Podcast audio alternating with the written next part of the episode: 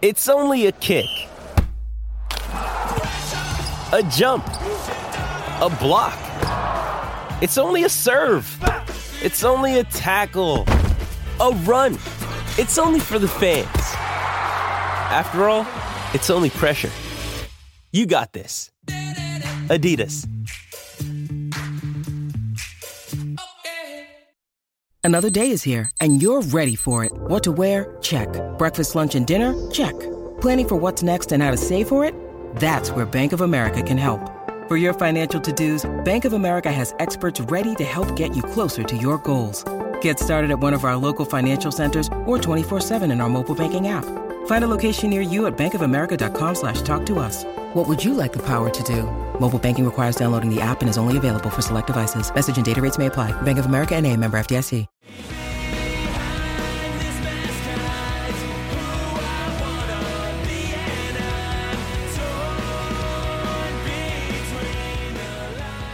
What's up, everybody, and welcome back to another episode of Straight Up Sabres, presented by the Hockey Podcast Network and the Charging Buffalo. As always, I'm Brendan. And I'm Taylor.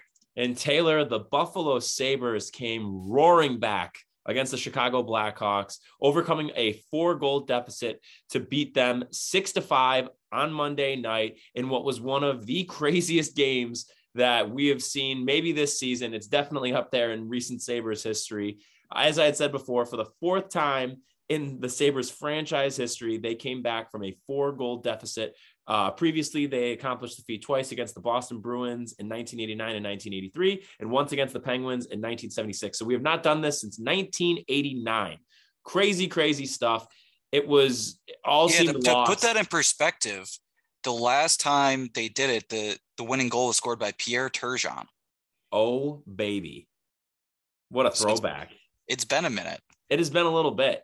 Um, it, it- all it seemed lost. I mean, I we both had watched the game after the first period. I was I took a minute to really think long and hard about actually watching through to the second because of just how it just seemed a little bleak. Um, they still it wasn't like they were getting drastically outplayed, but I mean, just Chicago kept finishing. It seemed like it wasn't really Dustin Tokarski's night.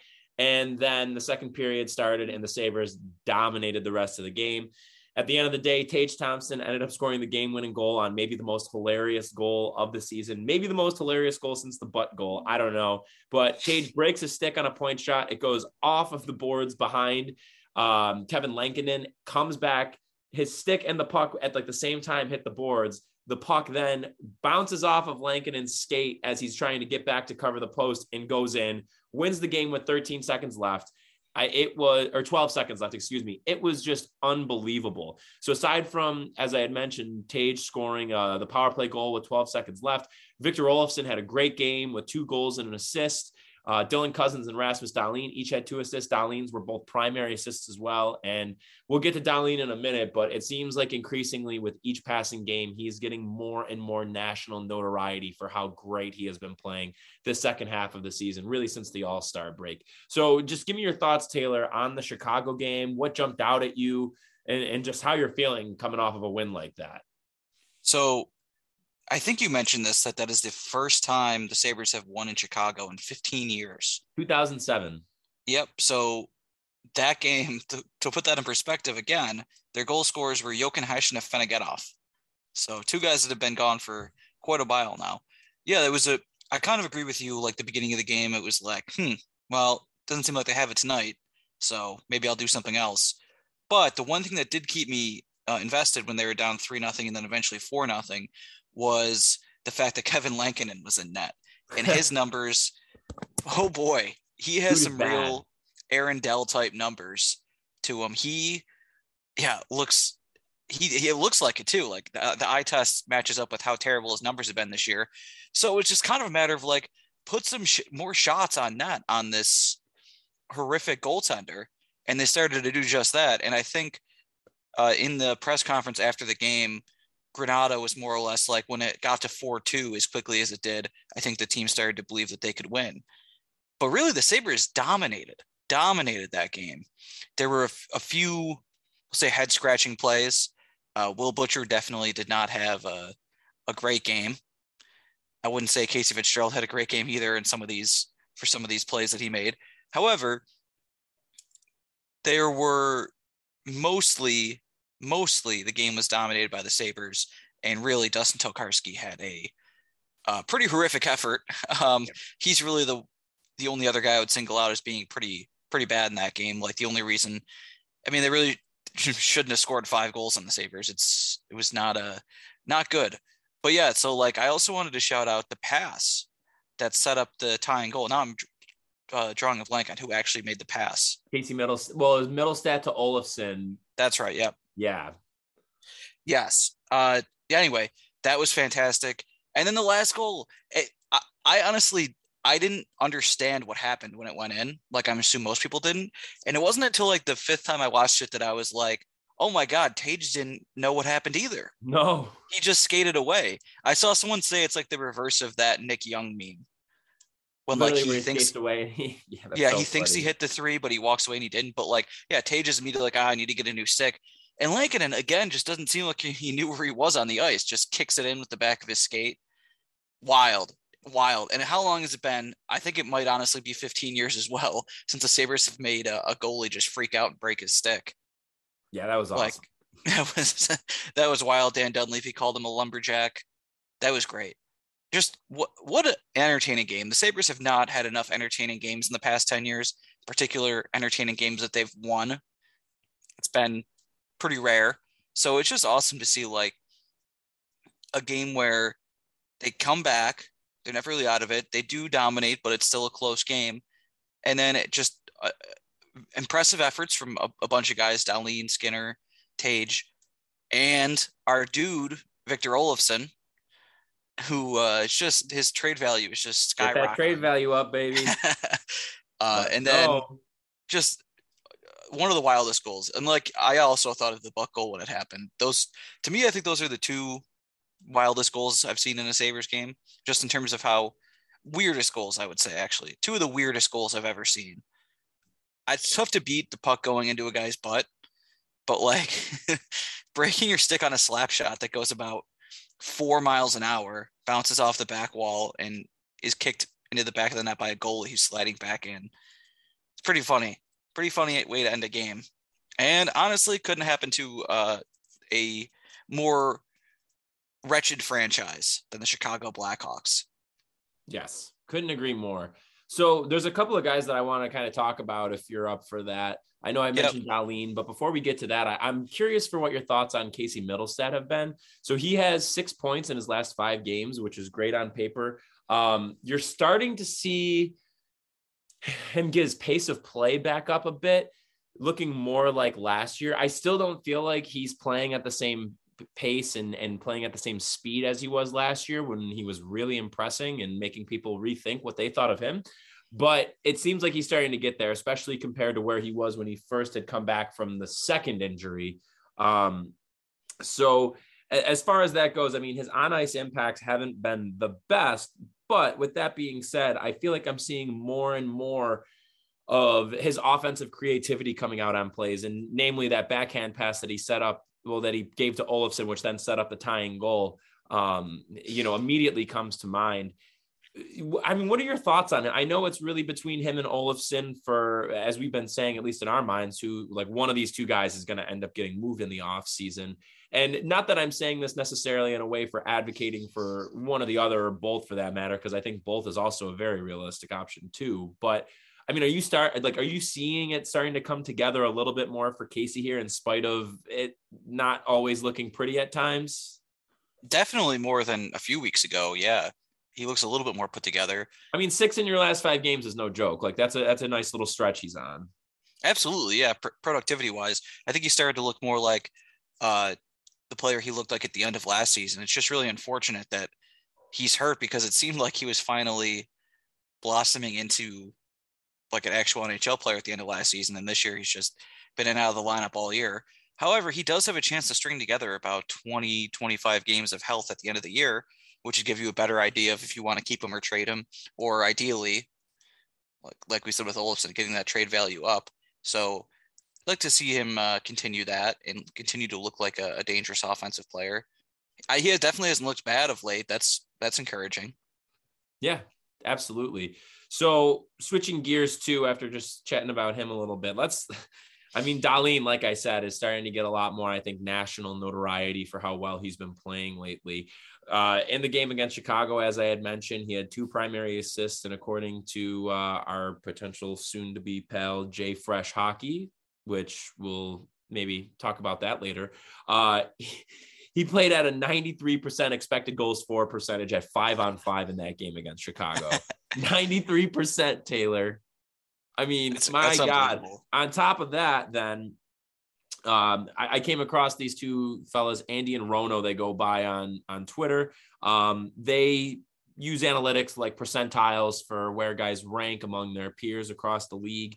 Uh, and recently did a chart on Dahlin using st- uh, percentiles that were derived from data via natural stat trick, puck IQ, um, and Corey uh, Sznajder, I believe is his name. And Dahlin right now overall is sitting in the 89th percentile among defensemen. 86th in terms of his offense, 96th percentile in terms of his transition game, and 46th on the defensive end. Um, but within that 40, so that's about average. Well, yeah, and within that though, his play driving, including offense and defense, is at a 68 is at the 68th percentile. So that's really solid. On top of that, his role difficulty is at 58%, so a little bit above average there. Um, so I mean, it, again, people are realizing more and more. the The proof is in the underlying numbers. It's in the eye test. It's all adding up there. One thing that I would like to see more is I think him um, being a little bit more aggressive on the power play. One of the things that was really bothering me because we would talked about Casey getting an opportunity on power play one because I think Casey has a lot of skills that translate well to the power play. But one of the things I noticed in the Chicago game is that it felt like that scene from uh, semi pro where Will Ferrell is just like, okay, me. Okay, no, no, not feeling it, not feeling it. Back to you. Okay, no, no, give me again, give me again, give me again. Oh, no, no, not feeling it, not feeling it. Okay, give me again. Like it felt like him and Dahlin did that like repeatedly on the power play. So that's one thing, at least for me, that, and that's for both Mittelstadt and Dahlin, just seeing them get a little bit more aggressive on the power play. But, you know, I not to sound like a broken record here because we've been praising Dahlin at least once a week for the past month or two. But I mean, what are your thoughts on this? Like, this guy is blossoming before our eyes in a way that we really haven't seen yet. It, it, this feels like the true continuation of what we had seen his rookie year when he just was going off. And it feels like now we have finally reached this point where he has freed himself of the shackles of Ralph Krueger's idiotic teachings and is now coming into the player that we all were hoping when we drafted him first overall. So can can I get your take on that? Yes. So I think it's starting to look pretty much like there's two parts of his career and it's with and without Krueger because his rookie year under Phil Housley, he was an awesome rookie, and there was no concern among Sabres fans like us about what kind of player he might blossom into. And even so, like his first year under Krueger, 1920, he started very ago. slow. What's that? 100 years ago, 1920. Yeah, 1920. Sorry. Uh, he started very slow, but he actually was pretty productive by the time the season ended. Mm-hmm. But I think something was a little off, and something was very off last year. And I think that pretty simple that that thing was Ralph Krueger because now, like you said, he seems to be picking back up again. But yeah, like I, what, what I like to see is the confidence on the offensive end, especially like the way he carries himself and the way he carries the puck. He seems like someone who's like, I can score or set up a good offensive opportunity every time he has the puck, which is not really something the Sabres have had out of any defenseman since like Brian Campbell. Mm-hmm. It's been a while. Like Myers and Ristolainen very much were not that that guy uh, as much as we wanted them to be. But yeah, so Dahlin also, like yeah, like you mentioned with his numbers there, you can tell in in his own zone he's not he's not Nick Lidstrom. We'll put it that way. Right. He's not shutting everyone down. But as long as he's fine in his own zone and he's exceptional in the other zone, I mean that's great. And the I'd like to see even like next year he maybe even has a more simple role uh, when Owen Power's there. And I don't assume they're going to throw Owen Power like directly into the fire right away, but like eventually, I mean, Dahlin's only three years older than him. So you're going to have a, a point sometime where let's say Dahlin's like 26 and Power is like 23. And maybe Power is like at that point taking over uh, the hardest minutes, playing the hardest minutes. And Dahlin is just like I think I believe I used a comparison before of having our own Alex Pietrangelo and Kevin Shattenkirk, mm-hmm. how they used to have that in St. Louis. I think Dahlin could be even better than Shattenkirk. I think he'd be as productive. Uh, and yeah, this is this has been a really encouraging stretch. This is what we really wanted out of this season. Uh, if I told you the Sabres were going to be a 70 something point team by the end of the year, probably low 70s, before the season started, you'd say, like, yeah, that seems about right. But in that, what's much more important than if they get 75 points or 65 points is how do Dahlin and Skinner recover? And they've both recovered, I think, completely. I mean, I'm someone someone out there is going to say, "Oh, really? Like Jeff Skinner is going to score 30 goals and get like 18 assists, and that's how you're gonna you're gonna think that's fine for a nine million dollar guy?" It's like, no, but he was never going to be worth that unless he kept shooting the way he did in the first half of the 2018-19 season.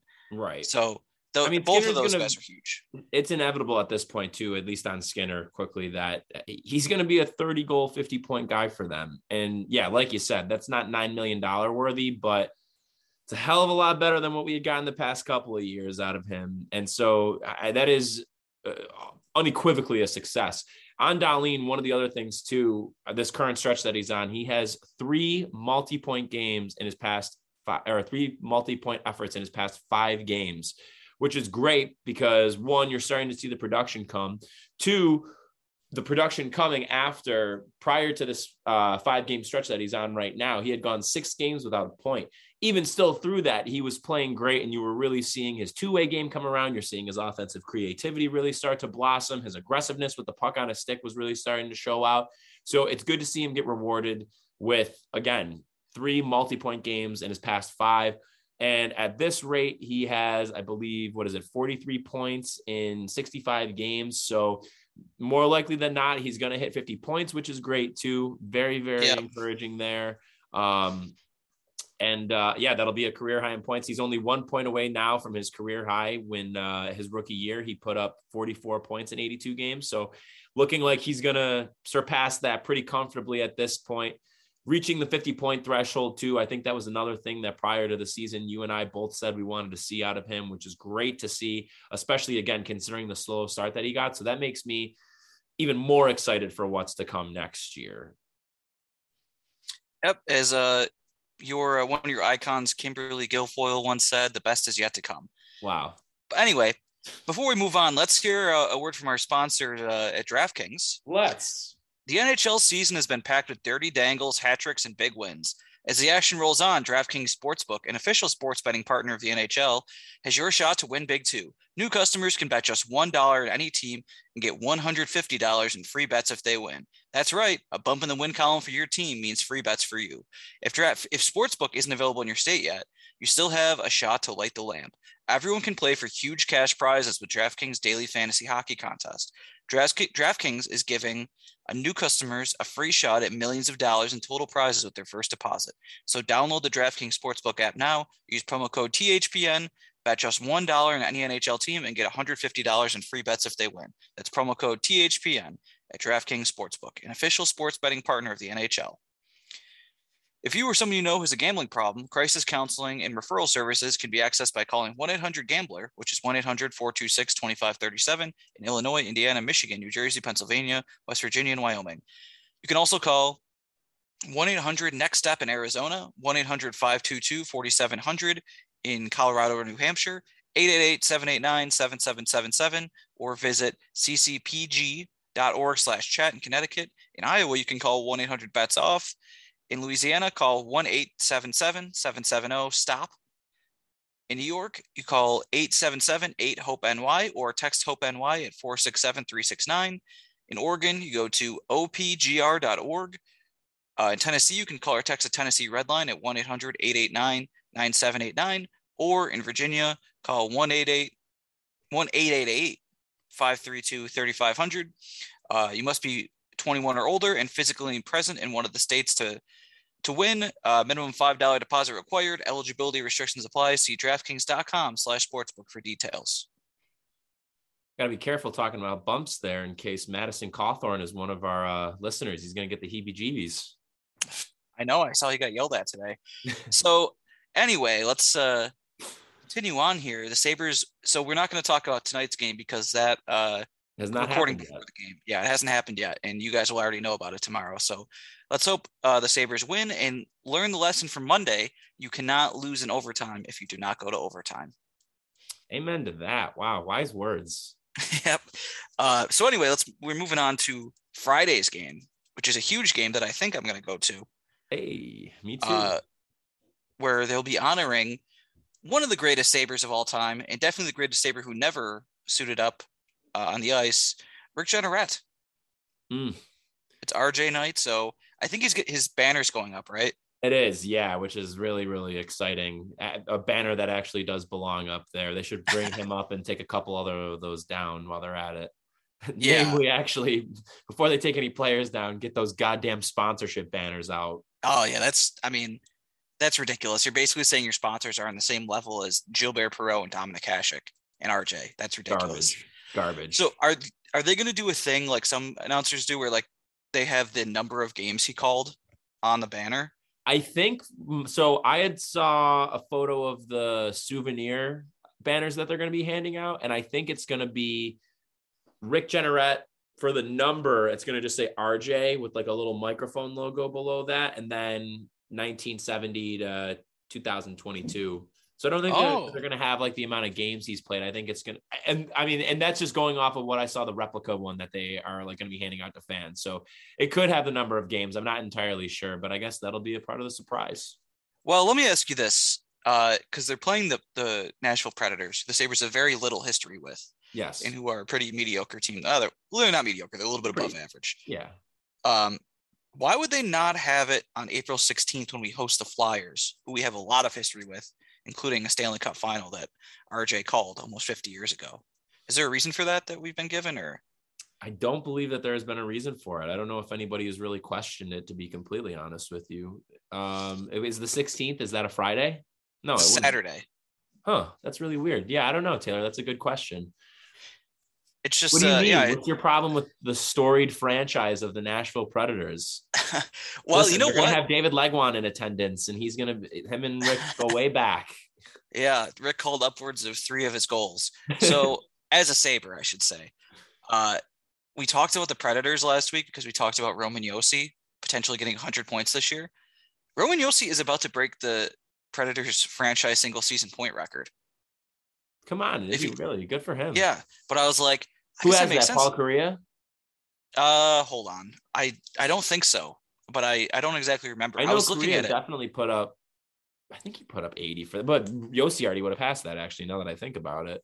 Yeah, he would have actually passed it this week, whoever it was. But I was like, oh my god! But it makes sense because they came in during the dead puck era, and they've never been a good offensive team. They've never really had a star forward aside from Kariya, who's only there for a year or two, right? Mm-hmm. Uh, right. so I'm I'm looking this up to make sure I have it right. But yeah, isn't that uh isn't that wild? I feel like it's not really being talked about a lot. No, crazy. Team info, career leaders for the Predators. No, that's not right. I'm looking for season leaders. Yeah, definitely weird. I've also seen the Predators weirdly like quite a few times. Oh, you're right. It was Kariya. It was. Oh, 85, okay. 85 points in 0506. Josi is 81. So Josi would be passing him soon. Who he passed was he passed Paul Kariya's other season, 0607. So Kariya had the top two, and now he'll be two and three within a week or so. But you know what I actually also saw? He passed Jason Arnott. Wow. That's I think that's that's what I I, I saw last week because Arnott had 72. Man, they have a, a cursed top we 10. just here. talking about him? What were we talking about him for? Wasn't it like guys on the on the- Stars or or the Devils? Guys in the Devils. Yeah, right. yeah, he right. he scored the Stanley Cup winning goal, uh, 2000. But yeah, this top 10, I'm not going to do it as a quiz. It's too cursed. It's tied for ninth with 66 points. Is Dumont and Forsberg. Hey, Yeah, our dude Dumont. Uh, number eight is Scott Walker, former Wisconsin governor. Good for him. Number, geez, number six is a tie between Steve Sullivan and Matt Duchene at 68. Number Wow. four is a tie between Arnott and Dumont at 72. And then three is Kariya at 76. Two is Josi right now, and one is Kariya at 85. So Josi is 81, so he'll be passing Kariya, like I said, probably within a week or so, the way he's been going. Crazy. Good for him. Man, what a gross top 10 that is. That might be the uh, they've been around for like 25 years now. Yeah, it's ugly. It's ugly. Shout out to Paul Kariya though, my favorite non-saber of all time. Yep. Off the off, you know what? When I went to a game this November, I think we played Edmonton. The girl sitting in front of me had a Paul Kariya jersey on. Authentic Ducks Paul Kariya jersey. So like the cartoon Ooh. duck was on it. And I was like, I was talking about it and I said off the floor on the board, and she didn't know what I was talking about. Is that like actually famous, like that call, or probably not? To, people I mean, would know by the call. Probably not. I, yeah, that makes sense. Uh, probably not. I don't think so. Yeah, maybe not. It is a great call though. Mm-hmm. I don't know. Anyways, though, back to RJ. If if we're good to to switch back over there. So let's let's talk about more famous calls real quick. Actually, we are gonna do that. Yes, we are. So we thought it'd be kind of cool just to shoot the shit a little bit and talk about some of our favorite RJ moments. Obviously, with Taylor and I being born in 1994 and 93, respectively. Well, Taylor 93, me 94. Um, we had missed a good amount of RJ's calls, you know, good uh, two and a half decades worth at least. So obviously though with that being said we know the, the, huge ones the really famous ones from back in the day leading all the way up until now. So we thought we'd share some of our favorite rj calls. And i'll just start off. One that forever jumps out to me and it, it really might be my favorite one didn't even happen during a game. It's the senators brawl. His commentary oh, yeah. during that was electric. Like that in and of itself was obviously crazy and like unreal. Like eh, it, it was just an amazing, shocking, exciting moment that everybody prior to it happening kind of knew it was about to happen, considering Lindy ends up sending out the meat headline to go and just completely take on the entire Senators team, which was great. And I mean, RJ's calls his his screaming through at him, commentating while Ruff and Brian Murray are yelling at each other, like and Lindy's leaning over the bench. Rob Ray's just standing there in the middle, but like RJ was going ballistic during it, and, and that is one that will always stick out for me. Yeah, that's that, and I'd say along the same line. In like '97 or so, they had a brawl with the Flyers. They had multiple brawls with the Flyers, but was that one was the field one? I Yes, it is because there's another one where Andre Trefilov was playing goalie for the Sabres and fights Garth Snow. Shields and Snow, I think, are in this one, but it, like it just keeps stopping and starting again. And RJ just at one point just says like this giant wild thing going on in Philadelphia, which I thought was really cool. Yeah. But another one it was in the playoffs too, which is pretty crazy to think about. Yeah. Second round of the playoffs, no less. You don't see a lot of playoff brawls these days. No. I think that was 97. Yeah. So another one, uh, a great call is when the Campbell hit, also in the playoffs against the Flyers, this time in 2006. Campbell hits Umberger, which we talked about recently, had his head down. And RJ sounds like he's throwing up because he's so excited because he does like the, bro, what a hit by Campbell. um, so there's a, there's a bunch of like so good. Yeah, there's a bunch of minor ones that are great, like Wooly like absolutely oh. clocks. Uh, I do not remember who. I and it's also call. yeah, it's offsides. And he's like, well, had insult to injury. He was offsides. um, but yeah, there's honestly such a he's definitely not in his prime anymore, but like he was such a great guy to watch a game with because you had just different different vibes over the years. So we grew up with Jim Lorentz, who is one of the smartest hockey guys I've ever heard. Like he genuinely seemed like he wanted to teach you the game. He was right. he was great, and they had such a good rapport. And then you have Harry Neale, and it, like obviously Harry Neale was back last week. Uh, they they had another uh, they called a period together, I think, and yep. you had kind of these like kooky old guys. You Definitely a kooky old guy vibe when they, he was there, but they seemed like they had a lot of fun. Like they both seemed like they liked to you know have a few beers. And then now you have Rob Ray, who Rob Ray's been there the whole time, but he's been the, the primary guy for like eight or nine years now. Yeah. Instead of just being the guy in the box. And RJ is like such a like not that he doesn't take him seriously, but he just like puts puts him down in such a fun they way. With so each often, other ruthlessly. It's great. Yeah, yeah. And RJ is so much better at it than Rob mm-hmm. Ray. just fantastic. He's just such great comedic timing too. Uh, yeah, it's it's a real loss. It's unfortunate that it really has to end like this. It's been he's been there for 51 of the 52 years, I think, in Sabres history. Mm-hmm. Or no, 50 of 51 because there's no lockout season. Stupid. But anyway, it's really sad that it has to end with like 10 straight years of him calling like listless 3-1 losses to Carolina or whoever. Right. Not I'm sure not the way he wanted to go out. I think that's probably why he stuck around so long. He was to hoping they would eventually though- turn it around. I was going to say you have to think in the next couple of years if they actually do end up going on a run, they'd bring him back in the booth for a game or something. I mean, I don't know. Yeah. I mean, why not? Maybe he calls a game with Dunleavy. Yeah, absolutely. Yeah. Yeah, I don't see why. Um, no reason he couldn't also do some some color commentary. He's been around for quite a while. He's he's been calling hockey games for more than half a century, so he knows his stuff. Oh, absolutely. Yeah. I'm just thinking about some of his other great calls. I mean, there, and that's the thing that's so great about him is that like it's not even as though he was just like a mainstay and and there for that long. There's just so many iconic calls that come to mind when you think about it. Like, I mean, the Pominville call. uh, You know, now do you believe these guys are good, scary, good? Like, I still to this day get chills when I hear that call. It- I could hear it unprompted, or I could be knowing going into it that I'm going to be listening, and no matter what, I it it always gives me chills. I mean, then the next year, of course, you have the who else call with Drury when they beat the Rangers with uh, seven seconds left. Um, obviously, even that followed by Max's OT winning goal. Like that call is so great. Thinking about those teams too, like you know, top shelf or Mama hides the cookies anytime. I mean, I know he used that often, but like especially with Yeah. That was always just like I said, it just I keep going, it just sends chills down your spine. And then you know, you go back to some of I know you had mentioned like the the brawl back in uh what was it, 75 or 74, 75 brawl. Um I mean, that one comes to mind. Obviously, La La La La La Fontaine is up there. You got Mayday, um, Stu Barnes, and there's just it's just so many.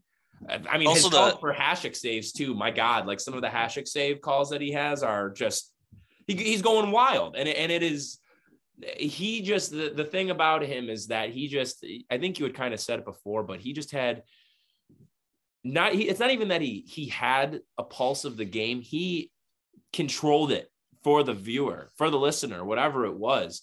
Like he, he just brought these games and these moments to life in a way that his voice and and his words are synonymous with the moment you know like when, when you think about Pominville scoring, it's not just Pominville scoring. It's these guys are good, scary good. Now do you believe?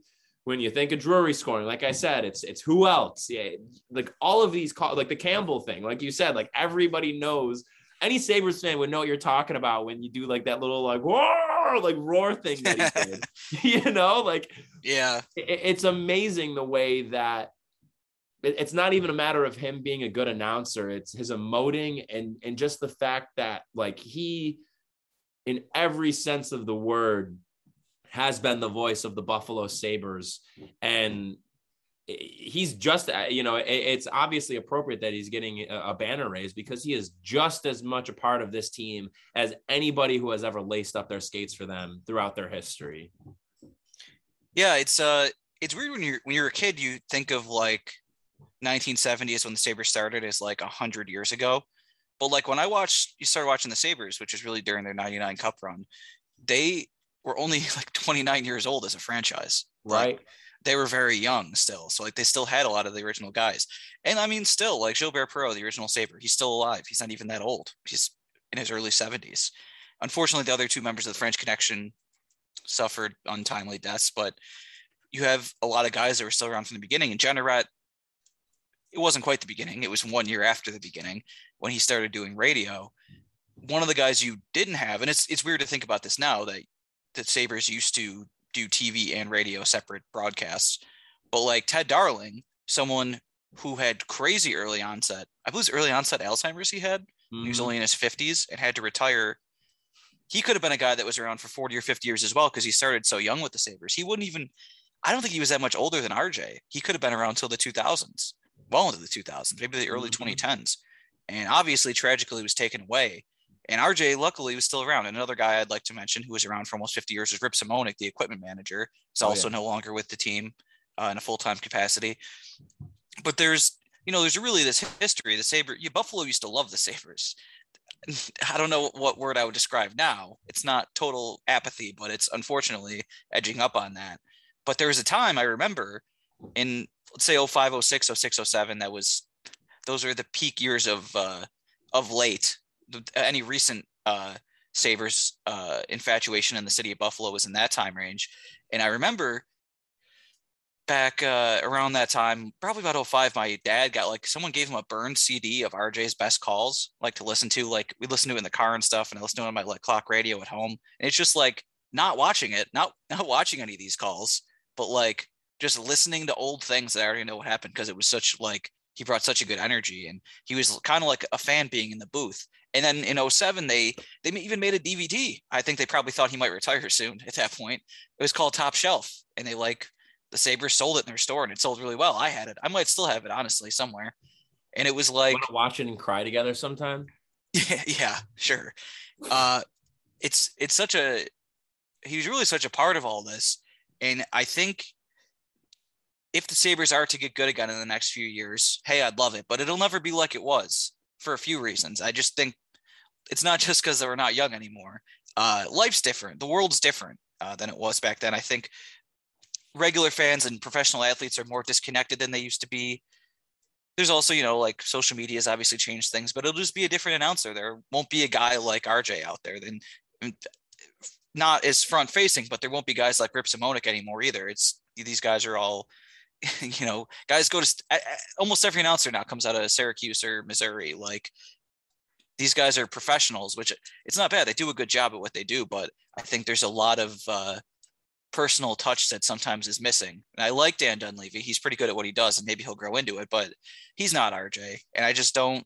Right. It's something that we'll never have again. We're already It's losing like- it, but like it's it's gonna be different.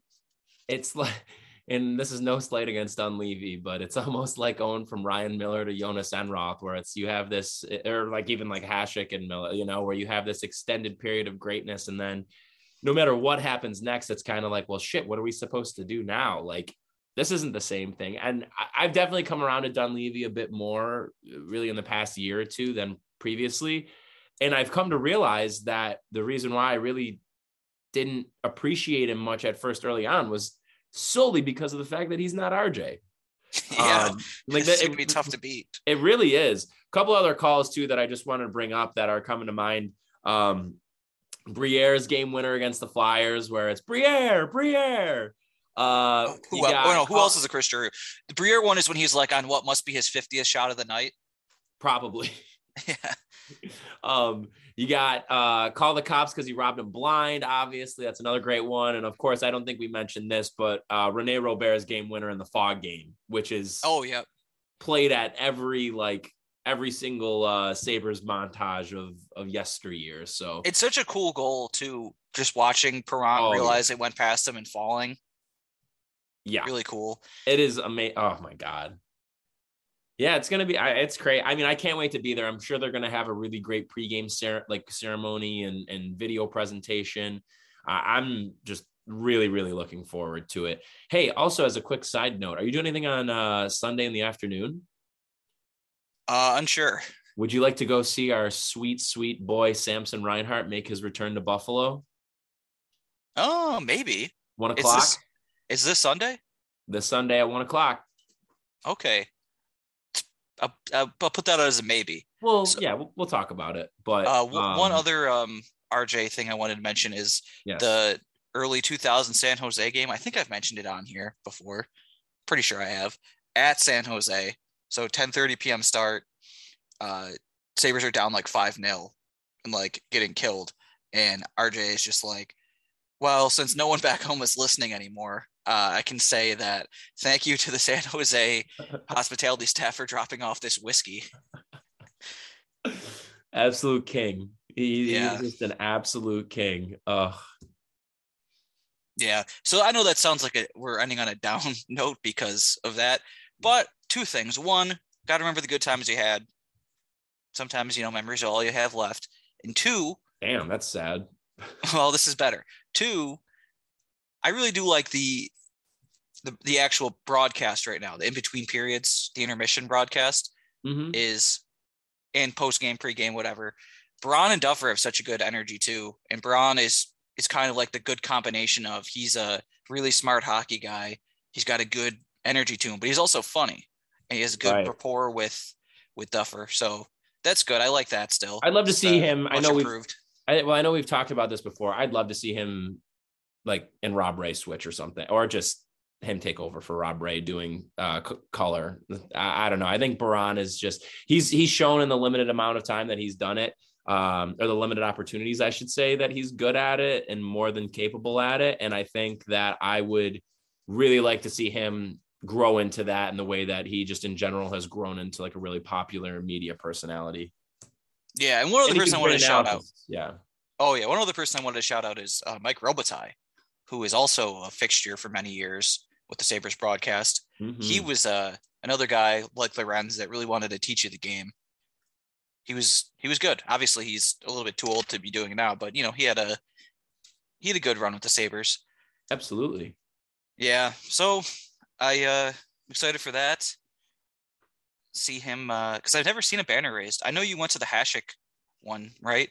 I went to Hasek and then I think I was at uh I think I went with your brother to Mogilny's Ring of Honor ceremony. Or Oh, Sabres really? Hall of Fame ceremony. I'm pretty sure your brother and I went to that together. Yeah. Well, he was definitely at the Hasek one. Maybe I went to uh, them with that too. I, I it could have been both, but Yeah, because the Hasek one was more recent for sure. yeah, yeah. It's well, like no, the Mogilny one wasn't even that long ago though. I mean, it's within the past 15 years, I think. 15 years, yeah. I think the Hasek one was 2015. Right. When did the Sabres stop having a Hall of Fame? Maybe that Like yeah, right. 2011. No, maybe it was the Hasek one that Torin and I went to. Either way, yeah, it's gonna be really cool to see. Yeah, I think that's another thing. That's a topic for another day, but they really should bring back the Sabres Hall of Fame. What are they doing? Like, how can they? That I mean, that's Uh, yeah. We'll get into Yeah. that some other time because maybe we'll talk about who needs to get in. They do have a backlog. Ryan Miller's not in there. Thomas Vanek's not in there. Pominville. You could make the argument for Briere and Drury if you wanted to. Probably maybe Briere a little bit more, but um, there's a lot of guys. Absolutely. Let me tell you something, pal. Your your our pal Chris Drury is in a little bit of hot water right now. Uh oh, why is that? Uh, so I just saw this on Twitter. It's a story, and I don't know how confirmed it is, but it basically that he wasn't letting Alexis Lafreniere give interviews in French. What? I don't really even understand that because guys from Quebec, a lot of French language newspapers in Quebec. So What the hell? Huh. yeah, Vibes Anyway. were always a little off with him. I was always a Briere guy. yes. Well, you know what? Honestly, I was I was a contrarian, if you can imagine that, and I was a huge Paul Gaustad guy. You oh, of course. And big guy. I had no short guy solidarity back then because I didn't know I was going to stop growing. I guess I should have looked around my family and realized I wasn't going to be six four. wow. And like, maybe I should have appreciated Briere more. So you were getting a little snarky before you even knew how tall you were going to be. You were like, "This is who I'm going to be among." So I'm going to be with this. I'm going to be a Paul. Gaustad type of guy. All right, interesting. Yeah. So You, you one of recommend- one. yeah, do you have any recommendations? Um, do I? I'm gonna recommend, dude. This week's episode of of Winning Time was really good. I know we Yeah. keep like Oh, we yeah. talk about it every week, but I thought that this week's was great, and I think it sets up really well for next week. Um, super. Did you watch the like preview for next week?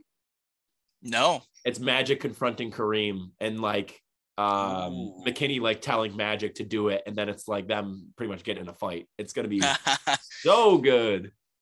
Yeah, I want. I do wonder. I'd love to see because I probably should read Jeff Pearlman's book, which this is based on, and see how much of this That's is true. point. because I know obviously I said last time Jerry West did not exactly act like this, but it's good for the show. It works for the Wes show. It's got- very he- funny. He, was way better this week though. Like they got the the rage out of the way, I think. yeah. He's like a lot more now. He's kind of quirky a little bit because he doesn't know what to do with himself that he's not coaching. Yeah. It's gonna be interesting. And Jason Segel showed up as Paul Westhead, which is Yeah, great. that was awesome. You know what? Oh, I do have a recommendation actually, Taylor. My recommendation is not to slap people in the face because then a bunch of idiots on the internet are going to psychoanalyze everything about it. Oh my God. Can't we just have fun with something? Can we ever have something happen and just be like, man, that was funny? Right. So yeah, we recorded during the Oscars and I told you it was a boring first hour. The last hour was not boring. did you watch it at all or did I didn't. No, I, I did yeah. not watch it. And I, I was literally just sitting on my phone scrolling and then all of a sudden like the video of it popped up and I was like, this isn't real. Like there's there's no way that this was not a scripted thing. And I soon found out after it was super not a scripted thing. Yeah, if you watch it live, I mean a lot of people love that. Like wrestling fans especially. I'm gonna call you out wrestling Twitter real quick. No one is impressed that you know the words work and shoot. Good for you. Two words. Like stop applying those two words to mm-hmm. literally everything that happens in the world because you look stupid then because then you're like people if you don't watch the the thing i guess i could see why you would think it was fake but watching it live anyone who watched it live and thought it was fake for more than like 30 seconds i don't even know what to say because it didn't look fake at all it looked because it was shot weird they didn't catch will smith right away when he was coming on stage chris rock is going in to tell another a different joke he's completely moved on and then when it happens he doesn't say anything funny neither of them do and well first of all the the dialogue cuts out pretty quick. You can't hear the audio in America, at least. Yeah. And you, before it does, Chris Rock is like, wow, this is the, the best night ever. And then it gets kind of quiet. And that's, we've all heard the uncensored one where Will Smith is screaming. And Chris Rock is like, wow, dude. Like, there's yeah. no way it was scripted. And then they, they planned for him to say, wow, dude. like, well, that, but also the fact that when Will Smith is walking on the stage, Chris Rock says something to the effect of like, "Oh, Richard's coming," like or whatever. like as Will yeah. Smith's walking up and he's about to get the shit slapped out of him. Like I, oh boy. And then he, so the obviously it's super awkward watching it live because the audio is just gone. And then they just immediately give the award, and everyone is like looking around like, "What is going on?" But that's right. you know, at the next commercial break, there's a bunch of videos of like Denzel and I think Tyler Perry coming yep. over to talk to him and then like eh, so it definitely wasn't obviously now we know it wasn't fake but i didn't even it didn't seem the only thing that seemed fake about it is it's so outrageous it was in, i i am i was in shock watching it like thinking that that shit was actually real it, it was nuts yeah. and i'm i'm just i'm i'm so done with everybody talking about it it's been oh my god yeah like we, we, God. guys it's been 48 hours more than 48 hours That's we, need, what I'm we saying. need a new subject like, it's just so many people providing commentary on it that it's like for one, just like nobody really wants to hear your commentary, but also just like it's not people's places to talk about a lot of this. Like people are just thrown around like yeah mental Wild terms stuff. that are just well outside of their area of expertise and i think everybody just needs to like shut the fuck up about it well it's also i don't know probably worth noting that i don't think chris rock knew that jada pinkett smith had alopecia because he says in the in the audio you can hear that aired in other countries and he was like wow dude it was a gi jane joke he thought i mean he probably also didn't write the joke but like yeah he thought that's what the joke was about. Also not all that great of a joke honestly. C minus no. attempted a joke but yeah. wild. But anyway i my recommendation this week so two things. I saw casino for the first time okay. and i gotta say i agree with everyone else. Great movie. Good way to spend three hours. Um, nice. um fantastic stuff and now i know some more references so the scorsese fella he doesn't miss. Yeah, I think he's got a bright career ahead of him. yeah, Are you excited for uh his western that's coming out? This what year? is that one? Uh, Killers of the Flower Moon, I think it's called. I, I have not seen a preview it. or anything, so we'll see. I I I bet it's going to be good because I've never never seen a bad one yet. Uh, the other recommendation I have is I've recommended this last year, but I'm going to recommend it again. The Last Boy Scout, and the reason I'm doing that is because news came out today that Bruce Willis is not going to act anymore because of a, a disease he has, a brain disorder that possibly could take away his ability to talk and communicate. Serious, very serious stuff. So that's not good. His daughter and I believe his ex-wife Demi Moore both announced that he would no longer be acting. Uh, he hasn't been in much big budget stuff of late, but he has been acting. Uh, but yeah, the reason I said the Last Boy Scout is because I assume most people have seen the Die Hard series or at least familiar with it. Great series, no notes. The Last Boy Scout, uh, 30 years ago, it's 30th anniversary, I think just happened. it's a great movie. It's not exactly a buddy cop movie. It's more like a buddy PI movie Mm-hmm. uh, made by Shane Black and Tony Scott, I believe, two kings. And he's it's with Damon Wayans, who's fantastic and really you watch it, you'll be surprised Damon Wayans didn't have more of a career. But Hmm. it's it is an absolutely insane movie. Uh it's very much a movie that you not that you, you couldn't make it today, not for like, let's say, quote unquote, uh political reasons, uh social none of that stuff. You couldn't make it today because, because no studio would ever greenlight this. right. And it has, I'm not even exaggerating, the absolute most insane opening scene I've ever seen in a movie. really Number one, yes. Just watch the opening scene and tell me you don't want to watch the entire movie. It's insane. Also, Danielle Harris of Halloween fame plays his daughter. That is also uh, fantastic. A lot of great stuff in that movie. It's a it's a great time. It's football, sports gambling, violence, Los Angeles, Shane Black. what more do you Secret need I mean, it's it's fantastic. So if you want to honor Bruce Willis, it's it's one of his best movies. And I like like I said, I think it's his most it's the one that really doesn't get talked about as much anymore. I assume people have seen The Sixth Sense or everything else he's made, you know, Mhm. Die Hard and those things. And but anyway, yeah, very sad to hear that. Um, and also uh, my not random, but I, I'm going to say my former Sabres player of the week. I'm going to bend the rules and make it Rick Jeanneret. oh i'm gonna do that too then Good Rick stuff. All right, everybody. Well, we'll be back with a brand new episode on Monday, so make sure you're staying tuned for that. But once again, this has been Straight Up Sabres, presented by the Hockey Podcast Network and the Charging Buffalo. Make sure you're checking out both of the presenters of this podcast on their respective streaming platforms and all the other great shows that they're putting out every single day. Check them out on their websites, social media, all that jazz. Make sure you're giving them some support and also make sure you're supporting us. Come and check us out. We're on Facebook, Twitter, and Instagram, Straight Up Sabres. Also, make sure you are subscribed or following us on whatever streaming platform you are currently listening to this episode on. And finally, last but not, least, check out DraftKings and use promo code THPN at checkout to take advantage of great deals. Once again, we'll be back with a brand new episode on Monday. Thank you all so much for tuning in. This has been Straight Up Sabres.